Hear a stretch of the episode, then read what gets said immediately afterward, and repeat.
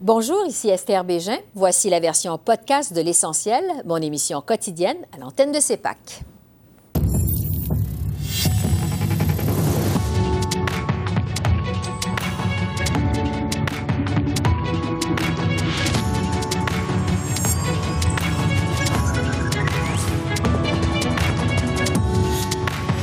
Ce soir, transfert du meurtrier Paul Bernardo.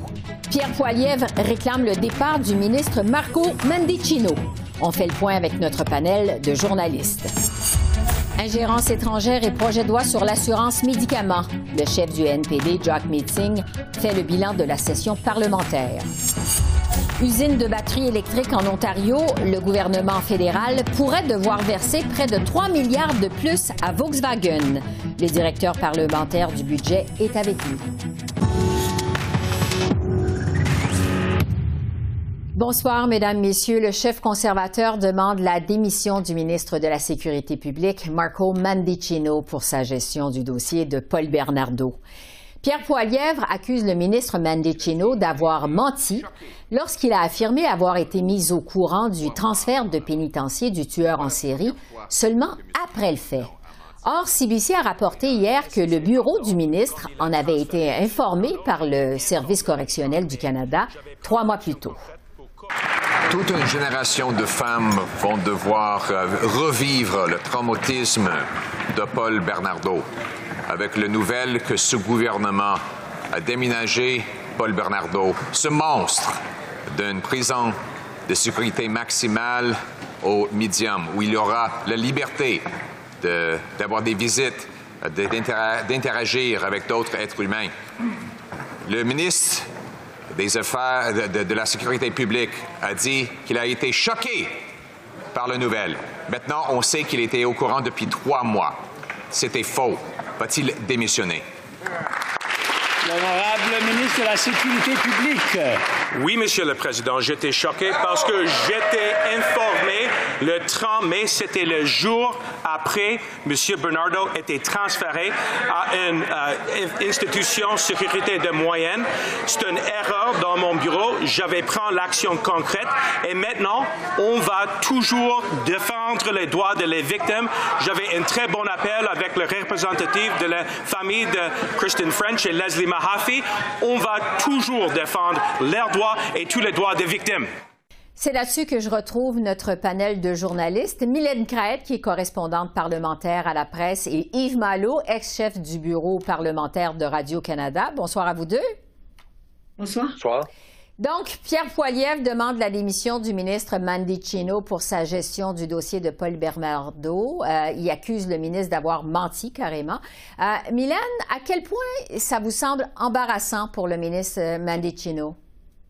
Ben, on peut lui dire que ça, lui fait une grosse année. C'est un autre gros dossier qui lui tombe dessus euh, cette année. On n'a qu'à penser au projet de loi C-21 sur le contrôle des armes à feu, où le gouvernement avait déposé des amendements à la dernière minute, une fois que les consultations étaient terminées en comité parlementaire.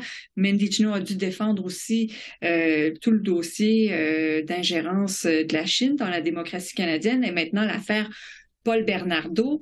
Donc, euh, ça commence à faire beaucoup. La pression euh, s'accentue sur le ministre Mendicino. Ça le rend vulnérable aux critiques des partis d'opposition. Les conservateurs ne s'en privent pas. Mais on ne peut s'empêcher de se demander ce qui se passe au sein du ministère de la Sécurité publique.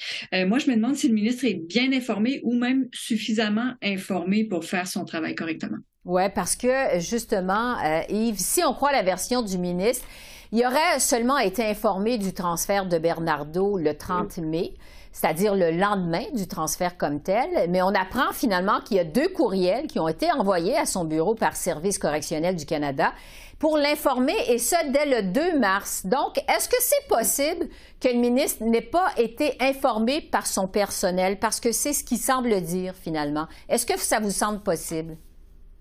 Oui, euh, ça me semble absolument possible parce que euh, si, c'est le cas, c'est évidemment une grave erreur de quelqu'un euh, dans son entourage, mais euh, c'est possible que quelqu'un quelque part ait décidé que ce n'était pas un enjeu majeur, parce que vous savez, Bernardo n'a pas été libéré de prison. Il passe d'une prison à sécurité maximum à une prison à sécurité moyenne. Alors, j'ai vu des drames beaucoup plus grands dans mon existence que celui-là.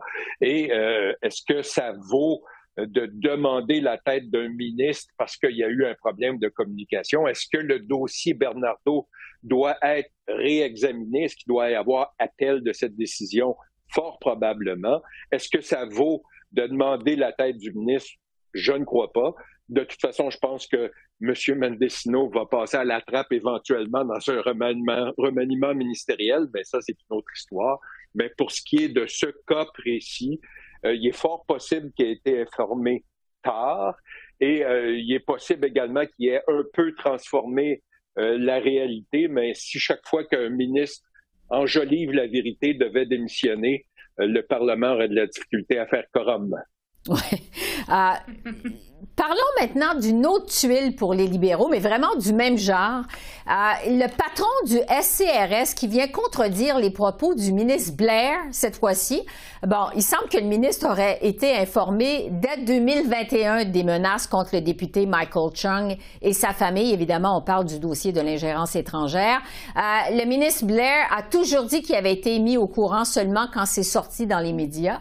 Euh, Mylène, est-ce qu'on a affaire à un autre cas de manque de communication au sein d'un ministère? En tout cas, M. Blair maintient sa version aujourd'hui. Il dit que euh, ni le ministre ni ses employés n'ont accès aux documents secrets du Service canadien du renseignement de sécurité.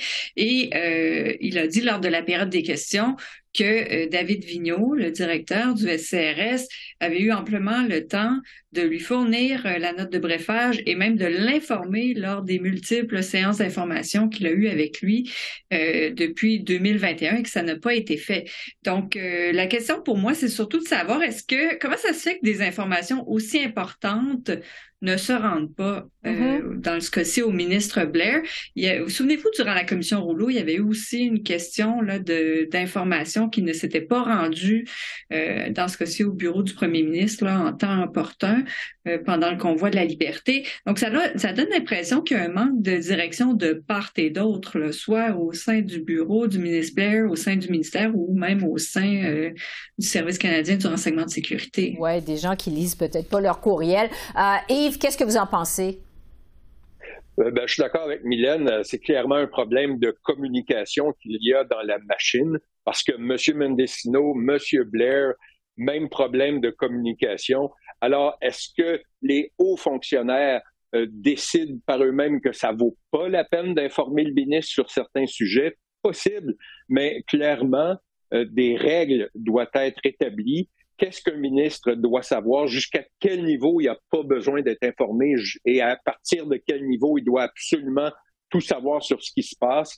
Euh, je pense qu'il va falloir qu'il y ait un ménage quelque part parce que euh, deux histoires comme ça consécutives, c'est un peu troublant. Ouais. Euh, pour ce qui est de la révélation comme telle du patron du SCRS, Mylène, qu'est-ce que ça nous dit sur les relations, en fait, entre le gouvernement Trudeau et le Service canadien du renseignement? Qu'est-ce qu'on peut comprendre d'une telle révélation du patron du SCRS? En tout cas, moi, ce que, ce que j'en décode, c'est que c'est tendu, puis on le sent aussi depuis euh, toutes ces, ces, histoires qui sont sorties, autant dans le Global Mail qu'à Global News, euh, des rapports euh, du, du, Service canadien du renseignement de sécurité qui ont pu être consultés par des journalistes. Euh, qui mettait le gouvernement Trudeau dans l'embarras. Euh, bon, on sent que c'est pas l'amour fou hein, entre les deux présentement. Donc, on sent que les relations sont quand même assez tendues à l'heure actuelle entre entre les deux. Oui, c'est ça, peut-être un lien de confiance qui est brisé. Euh, Mylène, je reste avec vous parce que je veux vous entendre sur le projet de loi euh, C-18 sur le partage des revenus des géants du Web. Euh, on est à quelques jours finalement de l'adoption finale de ce projet de loi-là. Euh, déjà, il y a des effets qui se font sentir. Il y a des médias au Québec euh, dont les contenus ont été bloqués par Facebook, entre autres. Est-ce que des compagnies comme Facebook, justement, pourraient éviter d'avoir à conclure des ententes avec les médias? Oui, ben c'est ce qu'on m'a confirmé au cabinet euh, du ministre Pablo Rodriguez hier. Donc, euh, d'où euh, peut-être l'idée de ces fameux tests que Facebook Meta maintenant fait pour faire pression sur le gouvernement. au début, c'était pour tenter de faire modifier le projet de loi C-18. Ça n'a pas tout à fait fonctionné au Sénat.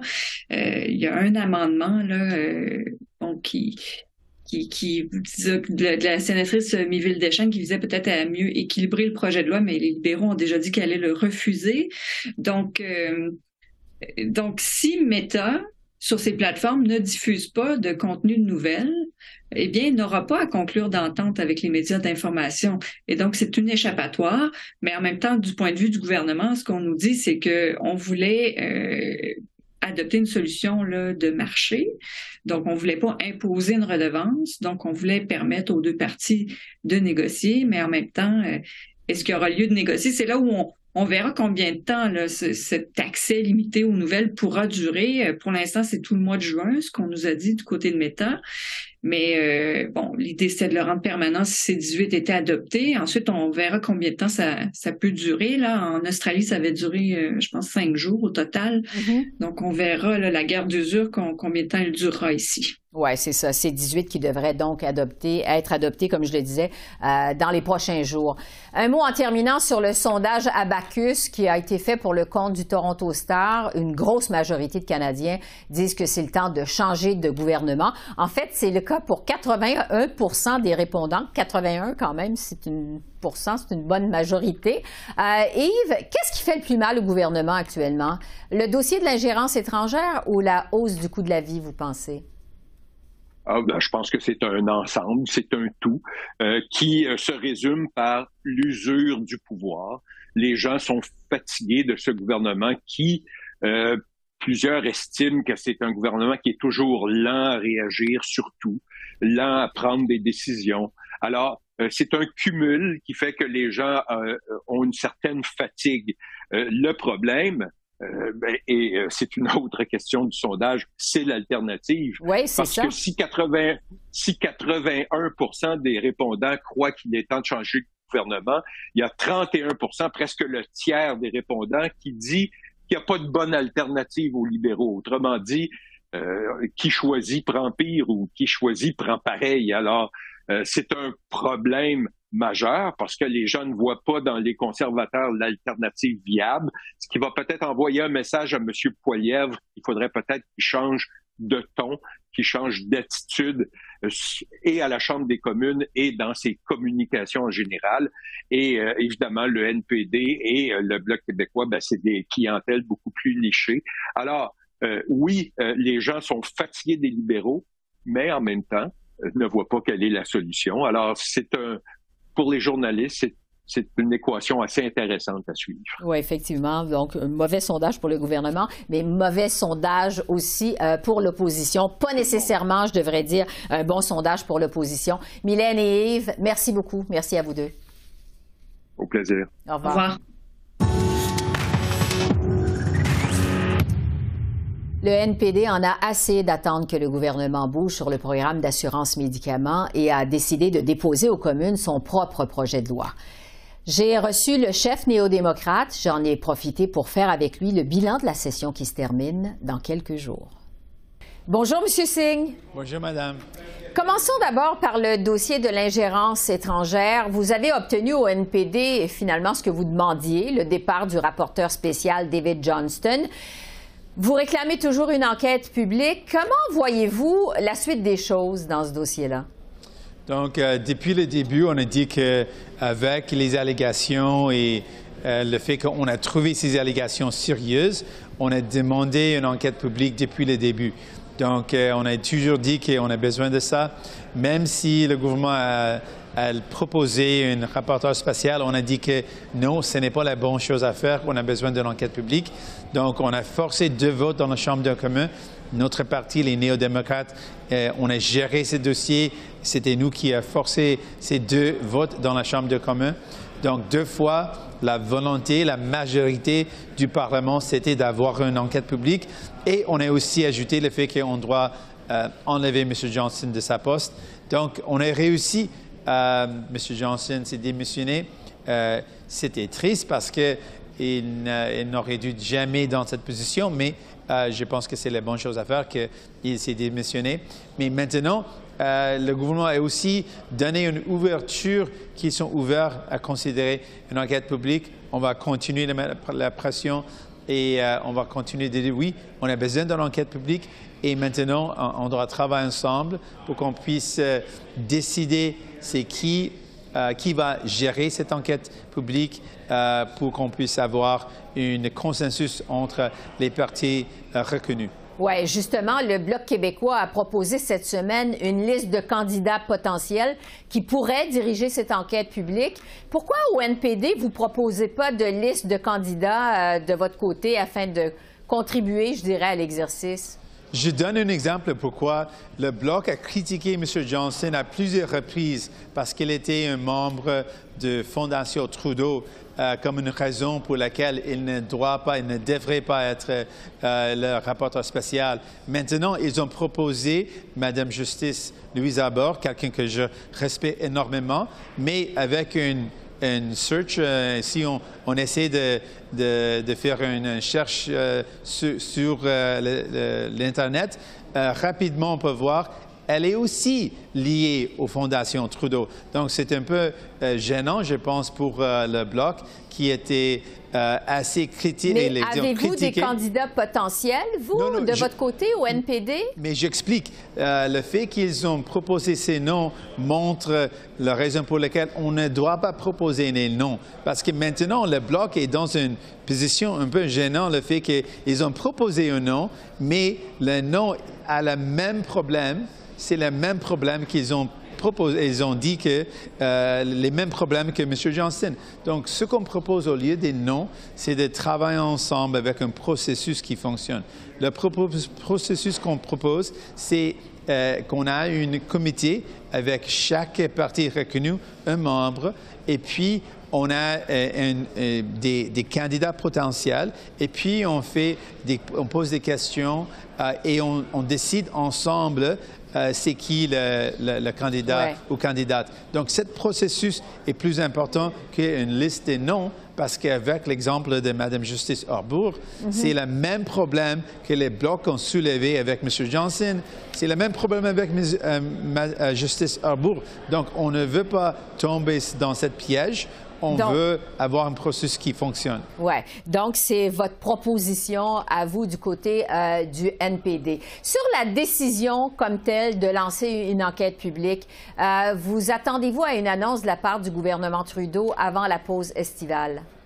Donc, euh, ce qu'on veut voir, c'est un engagement parce qu'à ce moment, ils ont proposé ou ils ont ils ont montré une ouverture. Euh, Monsieur euh, Leblanc, le ministre Leblanc, a, présenté une ouverture, a montré une ouverture, mais euh, il n'a pas dit ou s'engager clairement que oui, on va avoir une enquête publique et c'est maintenant une question de c'est quoi les, éléments de cette enquête publique. Donc, on va continuer de forcer ce gouvernement de s'engager à déclencher une enquête publique et puis on est prêt de faire le travail ensemble pour, euh, pour définir les éléments de cette enquête publique et puis qui va gérer cette enquête. Donc, vous attendez un engagement ferme de la part euh, du gouvernement. la dernière fois qu'on vous a reçu en entrevue, M. Singh, bon, vous avez été vraiment très clair. Il n'est pas question pour le NPD de faire tomber le gouvernement euh, sur le dossier de l'ingérence étrangère parce que vous avez vos priorités, notamment l'assurance médicaments. Euh, justement, vous avez déposé cette semaine votre propre projet de loi aux communes sur l'assurance médicaments afin de tenter d'accélérer les choses. Euh, pensez-vous vraiment que ça va faire une différence? Oui, bien sûr. Euh, ce qu'on a vu depuis le commencement de notre entente, c'est le fait que même si on avait écrit nos, nos engagements euh, noir sur blanc dans un document, on, on a dû forcer le gouvernement d'agir. On a dû se battre pour mettre la pression sur les épaules du gouvernement de, faire ce qu'il faut. Donc, euh, on va continuer de faire la même chose. Avec mhm. les soins dentaires, ils ont dit que non, on ne peut pas livrer euh, les, mesures intermédiaires pour les enfants. Euh, c'est impossible. Mais on, on l'a forcé et puis on est arrivé, on a réussi à un programme qui fonctionne. Et maintenant, ils ont encore, ils ont encore dit que c'est difficile d'avoir la deuxième phase pour nos aînés et les personnes qui vivent avec une situation de handicap ou pour, euh, pour les enfants de moins de 18 ans. Mhm. Ils ont encore dit oh, c'est difficile, mais on a forcé et puis c'était dans le budget. Et avec euh, les, cette euh, projet de loi, on va faire la même chose. Oui, pour revenir justement sur ce programme d'assurance médicaments relativement au coût. Euh, plusieurs euh, jugent euh, ces coûts astronomiques. Avez-vous, au NPD, évalué justement les coûts de ce programme? Est-ce que vous savez combien ça va coûter au juste? Oui, on, a une, une de ce qu'on a estimé ce qu'il va être. mais en effet, c'est un investissement parce qu'il va sauver beaucoup, beaucoup d'argent. Quand le, bureau parlementaire du budget a analysé.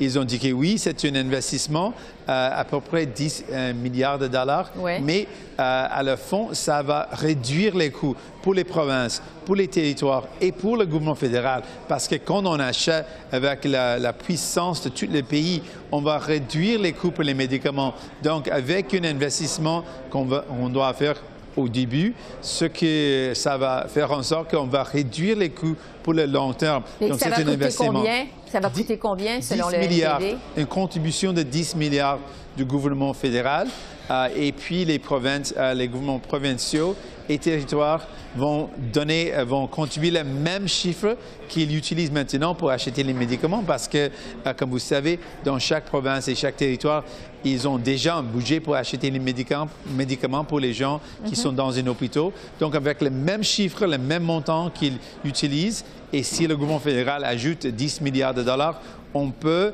s'assurer que tous les médicaments pour tous les gens à travers le pays sont gratuits. Donc, c'est vraiment une bonne idée. Ça va réduire les coûts. Il y a plusieurs experts qui ont, qui ont mentionné, qui ont, qui ont euh, partagé le fait que ça va réduire les coûts dans le long terme et ça va réduire le coût dans le long terme. Oui, alors on va suivre évidemment ce projet de loi qui a été déposé cette semaine euh, par le NPD. Jack Smith Singh, merci de votre temps. On vous souhaite une bonne pause estivale. Merci beaucoup. Merci, vous êtes très gentil. Au revoir. Au revoir. Ottawa pourrait devoir verser près de 3 milliards de dollars de plus à Volkswagen pour son méga projet de production de batteries électriques à St. Thomas, en Ontario. C'est ce que révèle une analyse du directeur parlementaire du budget, Yves Giroux. J'en discute avec lui dans un instant. Mais d'abord, la ministre Freeland a défendu aujourd'hui la décision de son gouvernement. Je suis plus convaincue que jamais que c'est important et c'est nécessaire. Comme le président Biden a dit quand il était ici, dans cette chambre, le monde entier euh, se trouve dans un point d'inflexion. Euh, on est en train de bâtir l'économie verte pour sept siècles. Donc, je fais le point avec le directeur parlementaire du budget, Yves Giroux. Bonsoir, Monsieur Giroux. Bonsoir. Donc, c'est pas 13 milliards que ça va coûter à Ottawa pour attirer Volkswagen, mais 16 milliards. Exactement, 16,3 milliards de dollars. Oui. Euh, c'est surtout expliqué par le fait que le gouvernement s'est publiquement engagé à égaler l'aide que les Américains offriraient si Volkswagen avait décidé plutôt de s'établir aux États-Unis. Et puisque l'aide américaine est non imposable et les subventions canadiennes, elles, le sont, pour que les montants versés à Volkswagen soient équivalents, il faut absolument que le gouvernement augmente sa mise plus que les 13 milliards qui ont été mentionnés publiquement. Donc, il faut qu'il verse une, compensation d'environ 2,8 milliards de dollars pour que les montants soient équivalents à ce qui aurait été versé aux États-Unis. Est-ce que le gouvernement aurait dû prendre en compte cet ajustement fiscal? Je crois que le gouvernement en a pris compte dans ses propres planifications budgétaires, mais le gouvernement ne l'a pas mentionné publiquement. Je crois que c'est plutôt une question de manque de transparence ou de rigueur lorsque l'annonce a été faite plutôt que le gouvernement n'en ait pas tenu compte à proprement parler, parce que j'ai confiance que le gouvernement a inclus ces provisions-là dans ses planifications budgétaires. Donc, quand on nous a présenté ça comme une offre finale à 13 milliards, finalement, c'était pas final. Non, je crois que c'était bien connu à l'intérieur de l'appareil fédéral que l'offre de 13 milliards était en fait plus proche de 16 ou 16,3 milliards de dollars. Hmm. Parlons maintenant euh, des retombées économiques de ce projet de Volkswagen parce que vous vous êtes penché sur ça également. Vous dites qu'elles sont marginales. Vous les évaluez à combien? Donc, on a considéré l'impact économique de la construction de l'usine uniquement à ce moment-ci. On les estime à environ 0,01% du PIB d'ici 2027. Donc, c'est ce que je veux dire par marginal et 1400 emplois d'ici là, d'ici 2027, pardon. Donc, ça aussi, c'est marginal. C'est pour la construction de l'usine. Et la raison pour laquelle on ne s'est pas encore penché sur les conséquences ou les impacts économiques de l'opération de l'usine, donc de son fonctionnement en tant que tel, c'est que d'abord, on n'a pas beaucoup de temps d'ici à ce que la session parlementaire se termine et aussi parce qu'on s'est penché sur les, on a utilisé les contrats qui nous ont été fournis. Et il y a plusieurs dispositions de confidentialité dans les contrats. On n'était pas certain, dans le temps qui nous était alloué, si on pouvait utiliser l'ensemble de ces clauses-là pour évaluer l'impact économique du fonctionnement de l'usine et de la production des batteries. Oui. Qu'est-ce que vous pensez? Euh, bon, évidemment, vous n'êtes pas embauché pour vous dire votre façon de penser, mais qu'est-ce qu'on doit penser quand même? C'est un écart important, là, des 3 milliards. Euh. Euh, même sans cet écart-là, c'est un montant substantiel pour ce que le gouvernement a présenté comme étant une usine qui, à terme, créerait 3 000 emplois dans la production des usines. Donc, ça revient assez dispendieux, assez cher par emploi. Et pour vous donner un ordre de grandeur, 16 milliards de dollars, c'est environ six fois le budget annuel du ministère de l'Environnement au, niveau, fédéral. Donc, c'est des montants qui sont très, très importants pour relativement peu d'emplois. Donc, la question à savoir, est-ce que ça va entraîner la création d'un écosystème de véhicules électriques où on va pouvoir construire non seulement les batteries, mais également les composants des batteries et aussi les véhicules en entier. Ça reste à voir, mais si on considère uniquement l'usine de batterie en tant que telle, c'est un investissement ou des dépenses qui sont quand même très, très élevées pour le nombre d'emplois. Oui, parce que quand on pense à l'offre de Stellantis, justement, euh, est-ce qu'on est dans une surenchère de milliards, finalement, pour aller euh, attirer des entreprises et les arracher aux Américains, finalement. Euh, et comme une surenchère qu'on n'a pas les moyens de se payer, on peut se poser la question. C'est clair qu'il y a une surenchère qui est en train de, s'établir entre les concurrents eux-mêmes, donc les constructeurs de véhicules automobiles, mais aussi entre les pays, donc les Américains qui ont ouvert le bal avec le Inflation Reduction Act, le Canada qui se sent obligé de suivre. On offre des très généreuses subventions à un constructeur, Volkswagen. Donc, Stellantis demande le même traitement. Donc, on se demande où est-ce que ça va s'arrêter et combien ça va nous coûter une fois qu'on va avoir euh, vu la fin de ces subventions-là. Hmm. Yves Giroux, merci beaucoup. Ça me fait plaisir. Pendant ce temps, le premier ministre Justin Trudeau était de passage à Saguenay aujourd'hui pour faire le point sur les feux de forêt. M. Trudeau est venu remercier les militaires de la base de Bagotville pour leur travail lors des évacuations. À l'heure actuelle, plus de 460 feux de forêt sont toujours actifs au pays. Le premier ministre s'est engagé à offrir plus de ressources aux provinces pour lutter contre les événements météo extrêmes. Euh, l'impact des événements météorologiques extrêmes euh, vont, vont être de plus en plus importants dans les années à venir. Et c'est pour ça qu'il faut se préparer. Il faut être là, oui, pour, euh, pour aider les communautés, les familles déplacées, les gens qui ont été affectés par des crises. Puis il faut aussi investir en infrastructure, en préparatifs, en prévention euh, pour minimiser l'impact qu'on sait euh, risque de s'accroître dans les années à venir. Donc, oui, on va être là pour aider, que ce soit les peuples autochtones, que ce soit les communautés. Euh, il y a un programme d'assistance euh, en cas de désastre que le gouvernement fédéral a sur pied pour travailler avec les provinces et on va être là pour faire partie de, l'aide comme, comme toujours. Alors voilà, c'est comme ça qu'on a vu l'essentiel de l'actualité de ce mercredi 14 juin sur la colline du Parlement à Ottawa. Esther Bégin qui vous remercie d'être à l'antenne de CEPAC, la chaîne d'affaires publiques par câble. Je vous souhaite une excellente fin de soirée et je vous dis à demain. Au revoir.